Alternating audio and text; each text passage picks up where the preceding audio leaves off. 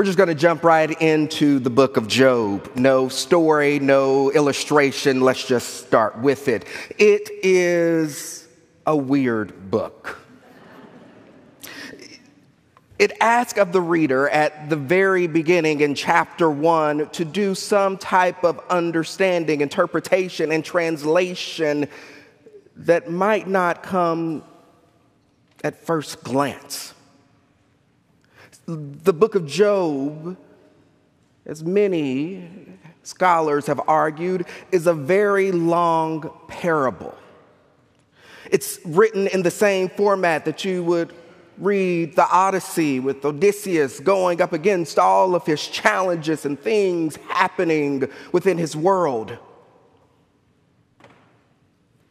Hear me say this again. The book of Job is much like a very long parable. Just notice how it starts out. There once was a man who lived in the land of Uz, who was named Job. Now, there's a whole lot of complicated Hebrew verb to noun, subject, whole things, and the reason why that is why it is that nobody really cares about, so I'm not going to get into that. But what I will tell you is that this start helps the reader because when they use the word Uz in this, it is known as counsel or advice. A land far off, known as the land of counsel and advice and there once was a man named Job, who in Hebrew is Aov, was known as the one who hostility has been done to me. It is a story of a man to give us counsel, to give us advice how we identify with this story and categorize this text is important how we come to interpret and draw conclusions about God in this text. So just imagine with me as we go through how this story unfolds. I imagine Yahweh and the Satan are sitting together. And yes, the correct form in this is the Satan with a definite article and we know that personal names are not associated with definite articles. So this does not mean the uppercase Satan that we have understood the devil to be in the New Testament. This is more like the chief prosecutor of God's court. So they're sitting together in the heavenly courts playing some cards, some gin rummy, some spades, some poker. And God begins to boast about a man who lives in Uz, who's so dedicated, who's blameless and upright. And the Satan, of course, takes this on as a wager. That will this man, if everything for, if, if he is forsaken, if everything goes wrong in his life, would he still worship God? So the argument began to form Does he only fear God because he's a wealthy landowner, gets to play golf three times a week, and still make big business deals? Or does he fear God because he believes God is true, living, being within his life? So a little wager is made.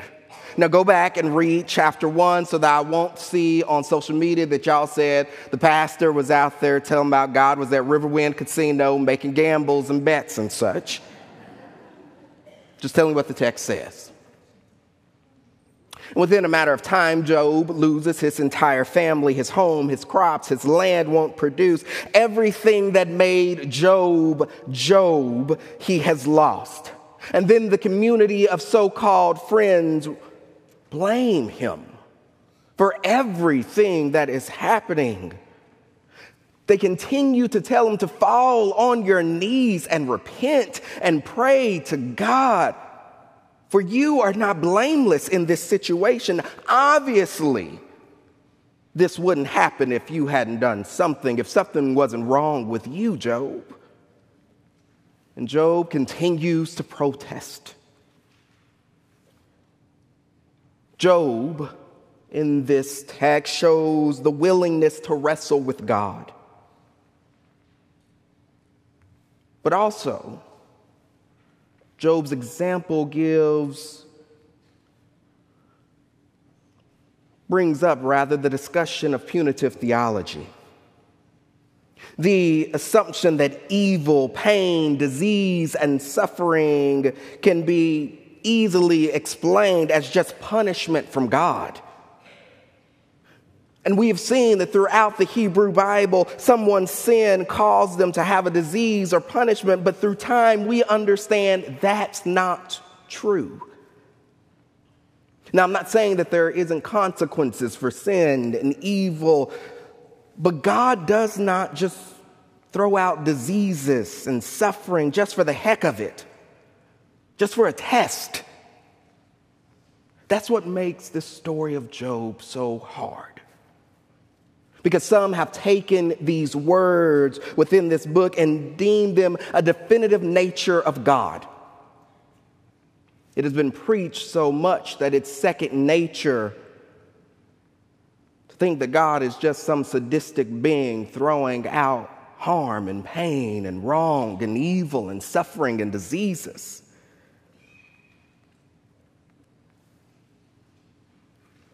But note,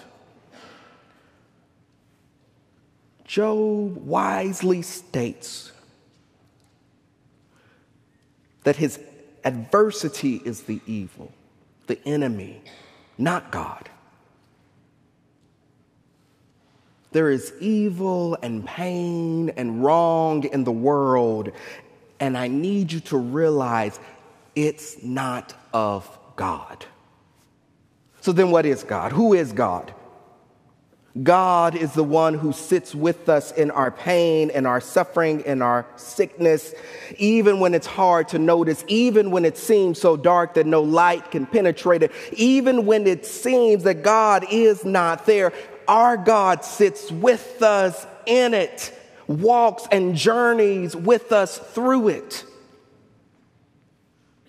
And right here, we sit with the passage of Job in chapter 23. If I go forward, he's not there. If I go backward, I cannot perceive him. On my left, he hides. I cannot behold him. If I turn right, I cannot see him. God has made my heart faint. We see Job feeling as if God is not with him in the darkness. The Australian Jesuit Father Richard Leonard wrote the book, Where the Heck is God? After his devout family was devastated by his sister's tragic death. The title comes from the question his mother asked daily for years. Christians talk and talk and talk about a loving and compassionate God, he says, but when tragedy strikes, too many of us automatic, automatically believe we did something to deserve God's wrath, or that God is testing us. And he said his family was no different. They lived with this unspoken expectation that if they lived right, then they'd experience God's love. Nothing bad would happen, everything would be okay. They realized that that's not how it works. But Leonard explains that through time, their experiences and understanding of God begin to change. Their church family surrounded them with love. The priest stopped by once a week for two years straight. And they began to understand that God was not punishing them. But like the priest, God was sitting with them, crying and weeping with them. And this experience of God was so refreshing for him that he devoted himself to becoming a priest. Now, Father Richard, Father Richard Leonard says that his greatest purpose is to sit with others who have experienced tragedy and to share with them God does not send these accidents to teach us, to learn something from them, but God is devastated with us, that God weeps with us, that God is walking with us, that God is holding us, that God is in the midst of the darkness too, even when we don't notice. I'm sure many of us wish we had Father Leonard's words in different times in our own lives. I'm sure many of us have said Job's words like it was a deep prayer. If I go forward, he's not there, or backward, I surely cannot perceive God. And I'm guessing Job, myself, and many of you have once felt like just sitting in the darkness that everybody else around was shining their light. Everybody else seemed like it was going good. Everybody else didn't have tragedy. Everyone else wasn't sitting in the midst of darkness, inside and out. It's dark. A few years ago, there was a huge debate going on with football players and owners. It filled Twitter, Facebook, and on many news outlets. It was discussion over body and mind. And there was a stigma that professional athletes were taught to never show weakness, to never give an opponent an edge, to open up when something hurts was wrong. However, Brandon Marshall, a pro wide receiver, began speaking out and advocating for mental health, saying that no longer can he or other players mask the pain, that the pain is real. And player after player after player began to offer confessions on their mental health, explaining not knowing what to do or who to turn to, that money doesn't fix the trauma in their lives. Players such as Brett Roberts, who suffered from bipolar disorder, Brandon Brooks, and Lane Johnson opened up, saying that it was nothing foreign, but that they were just supposed to push it further and further down and act as if it was never there. Sadly, the same goes for the church.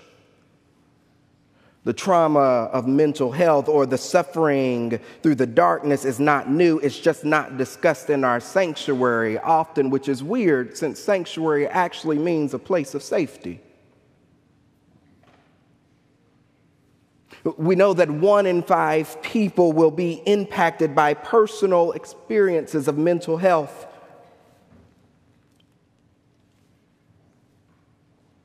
And despite how common depression, anxiety, and our mental health challenges are in the church, we're often very silent about this kind of suffering. As one writer puts it, mental illness is known in the church as the non casserole dish disease. and far too long, the church has interpreted mental health as a result of sin. This punitive theology type of way of being. And today we know much more about the human brain. We know that our mental health is physical health and that diseases, disorders, and illnesses span from a complex web of causes, environment. It's hereditary. So many other causes. And so often, folks in the church blame the victim like Job's friends, giving platitudes that really help no one at all, but only makes you feel good for saying it. It doesn't help to just pray it away and just read your Bible or everything happens for a reason because it doesn't. Or that it's just a test. Those comments aren't helpful. Because these illnesses are not just sadness and sorrow or negative thinking or just being down. As Kathryn Greene McCreight, a theologian and minister who suffers from bipolar disorder, it is being cast to the very end of your tether. and quite frankly, feeling as though you are being dropped. It's not something that one just shrugs off and move on, but it is the relentless knowing from moving from one pain to the next pain. I am very grateful for Kathryn McCreight's words and example as a pastor with bipolar disorder. It was a late night, and Valerie and I were watching the Amazon series Modern Love. Anne Hathaway was the star of this episode, detailing a bipolar woman who struggles to find love between her mania, her highs, her lows, and even those few moments that seem like normal. I kept looking back and forth at Valerie, noted, wondering, does she notice any of those signs?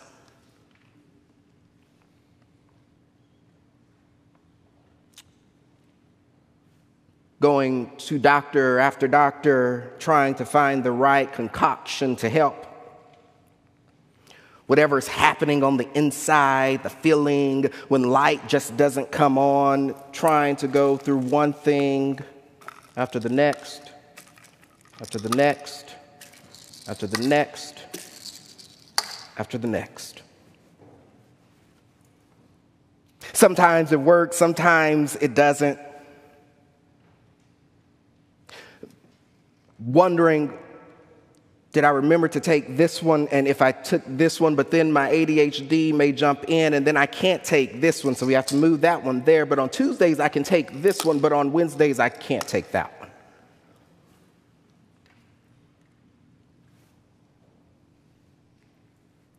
wondering if I were to ever admit that I had bipolar, would I ever get a job? Would I ever find love? Would how many times will I just hear people come, keep saying platitudes, and I'm so sorry? And that the historic shame and stigma associated with mental health creates real barriers to getting treatment, to getting health the fear of being judged and rejected and abused. And I would love to say that when people know about it, that they want to understand better. But as soon as I disagree with someone or that I might have been fed up with their stuff, it's, oh, I get it, you're bipolar. Maybe we'll try this again another day. As if I can't just think for myself. I'm not saying this for you to pity me. I'm saying this for those who struggle to be open and honest about what is happening as they sit in the darkness. I'm not saying this for you to pity me because I'm happy with who I am and was overjoyed when I finally figured out why I was in the darkness so much. I say this so we can be a better community, that the church cannot just sit silent about it, but that we can be open and honest and there for each other in the darkness. To know how to engage with each other. That each and every one of us is different.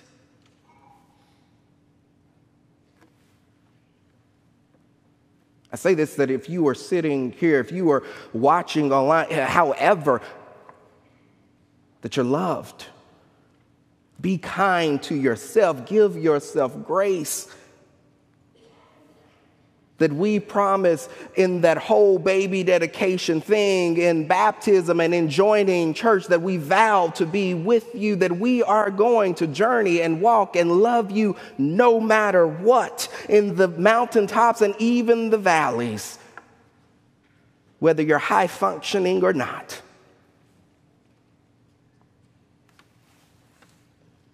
I say this because many have told me, I feel guilty because I know there are those who are in shelters that have it worse. I, I, saw someone who needs food.